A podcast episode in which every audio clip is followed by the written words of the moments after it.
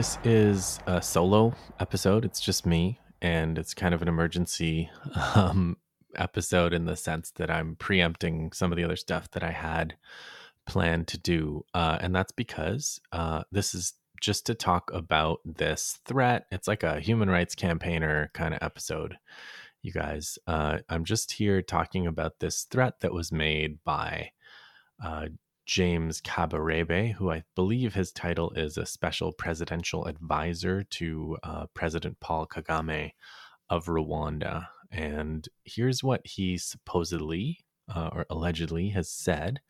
Um, I'm reading off an article by Kambale Musavuli, who had a translation from a f- some friend of a friend, basically. And uh, Kabarebe apparently goes on, he went on TV on Rwandan television, and he said the following There are some organizations that lost the war that use a Congolese Mushi, which is referring to the ethnicity of uh, Dr. Mukwege, uh, doctor named Dr. Mukwege, and a bunch of organizations who had interest in keeping refugees in the Congo who run propaganda talking about 6 million Congolese killed, but they have no evidence. You can't kill 6 million people and not be able to show a body. There is a report called Mapping Report that they use as a base for that propaganda.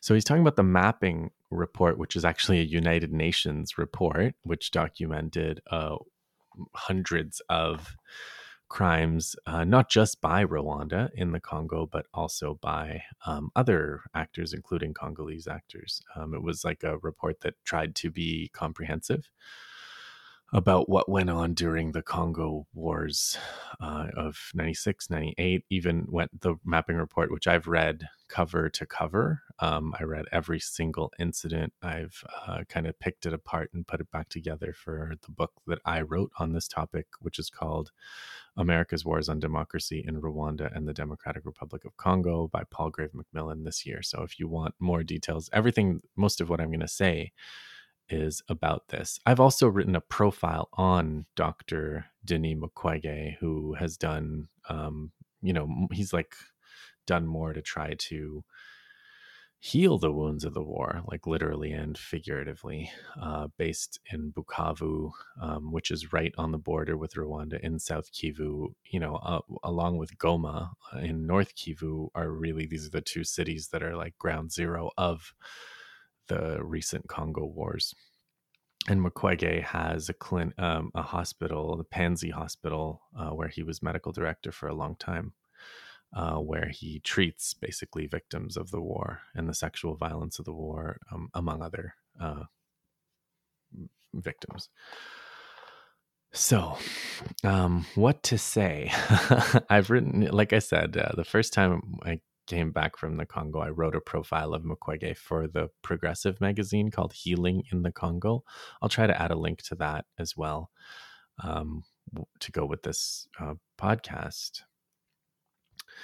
But um, I mainly wanted to talk a bit about James Kabarebe. Like, who is this person and why is it so terrifying when James Kabarebe goes on television and mentions the name of somebody like uh, Dr. Mukwege? And uh, so, you know, James Kabarebe right now, I believe, is a special presidential advisor. He was from 2010 to 2018 the Minister of Defense.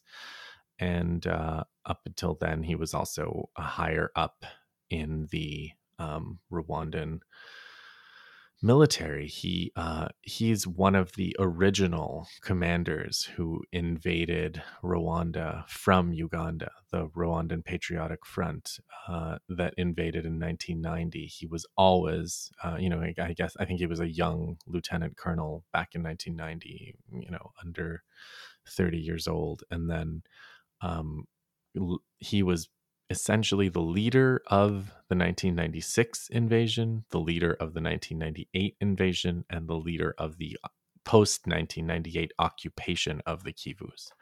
So he's really the architect of the military and counterinsurgency strategies in the Kivus, Rwanda, and by if you accept that Rwanda is more or less a proxy of the United States, then it's he's the he's the person that's implementing this agenda on the ground.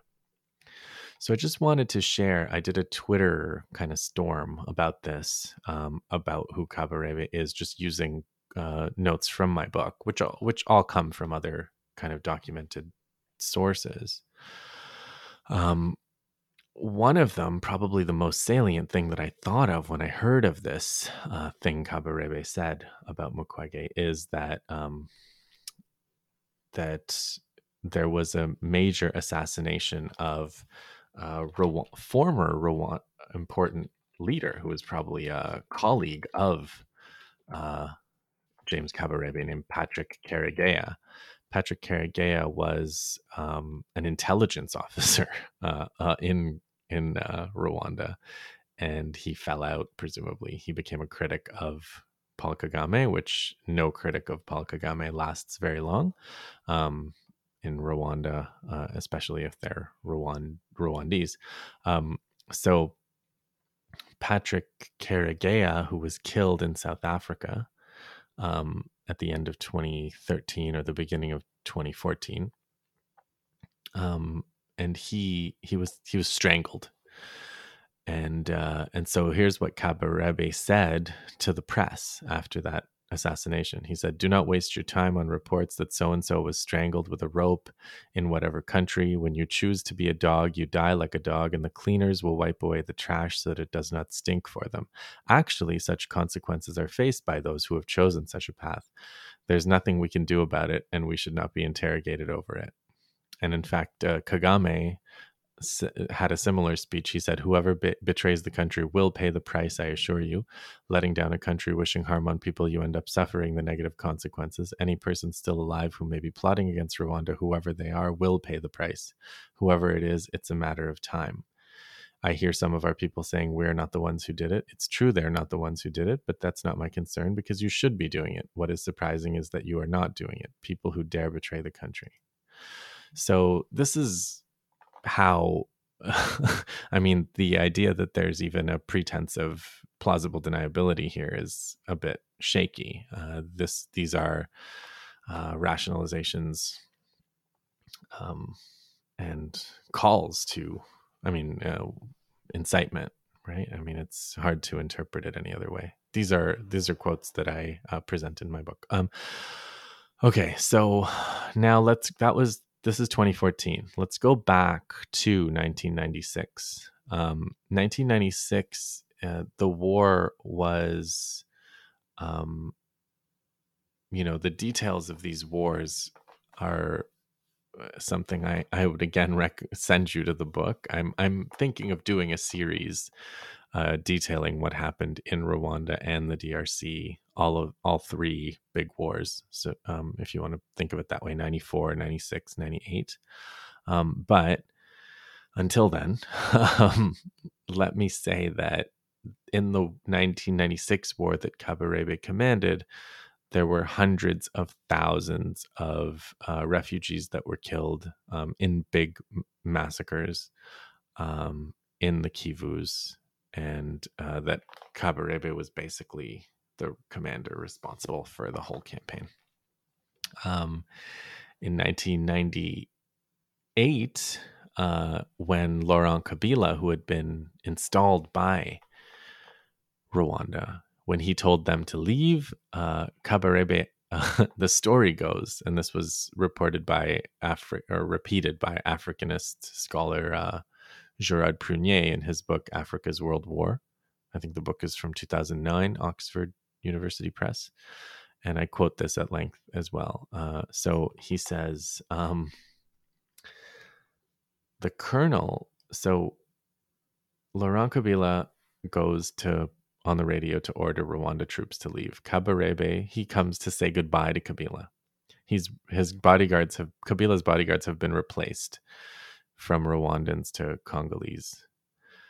The, cur- the colonel who commanded these bodyguards asked Kabarebe to leave his sidearm at the guard's desk before entering the president's office, which he did.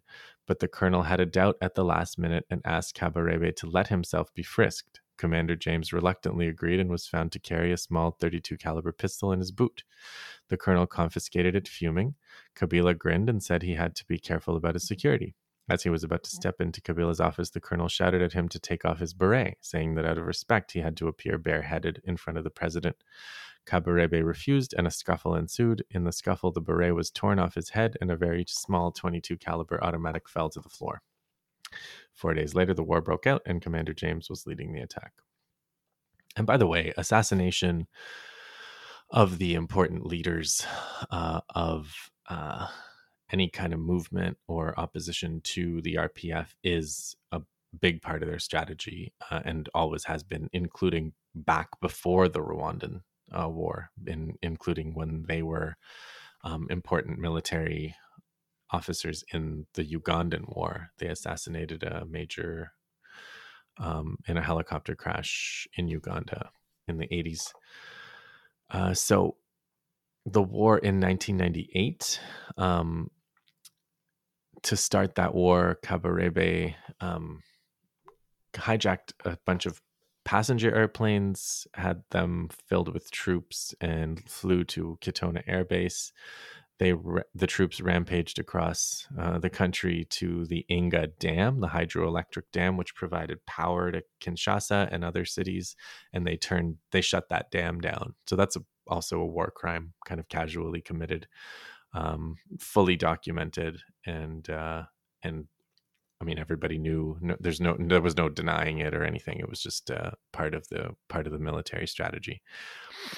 Um, and also of extremely on the on the political military side an extremely counterproductive strategy since it completely alienated um, everybody who had their power shut off uh, you and um, anyway, Kabarebe actually ran into severe military trouble in that campaign in 1998.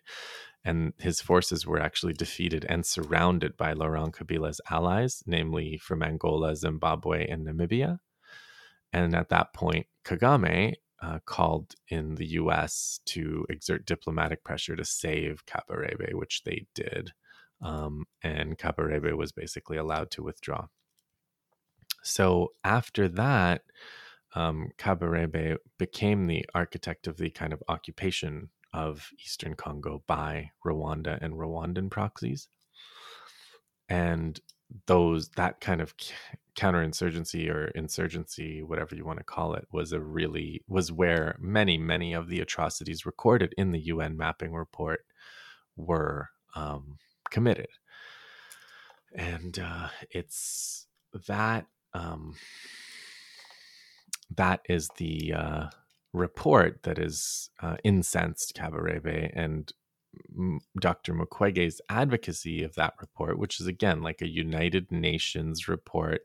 Uh, and there have been a series of these really important reports on natural resource exploitation that talks about the so called Congo desk in Rwanda, where they had an office in Rwanda dedicated to the plundering of Congolese minerals and the export of them to the tune of hundreds of millions of dollars every single year, uh, starting in the starting with the '96 invasion.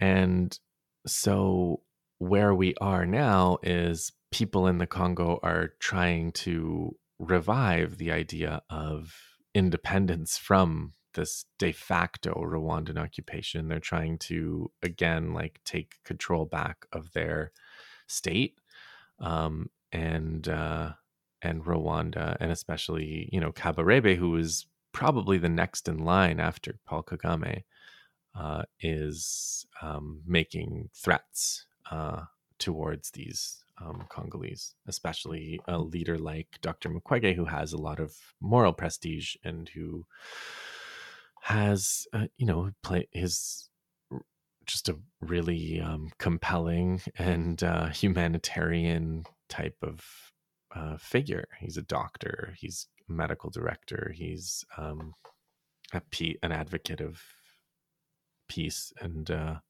and an end to the war and the occupation.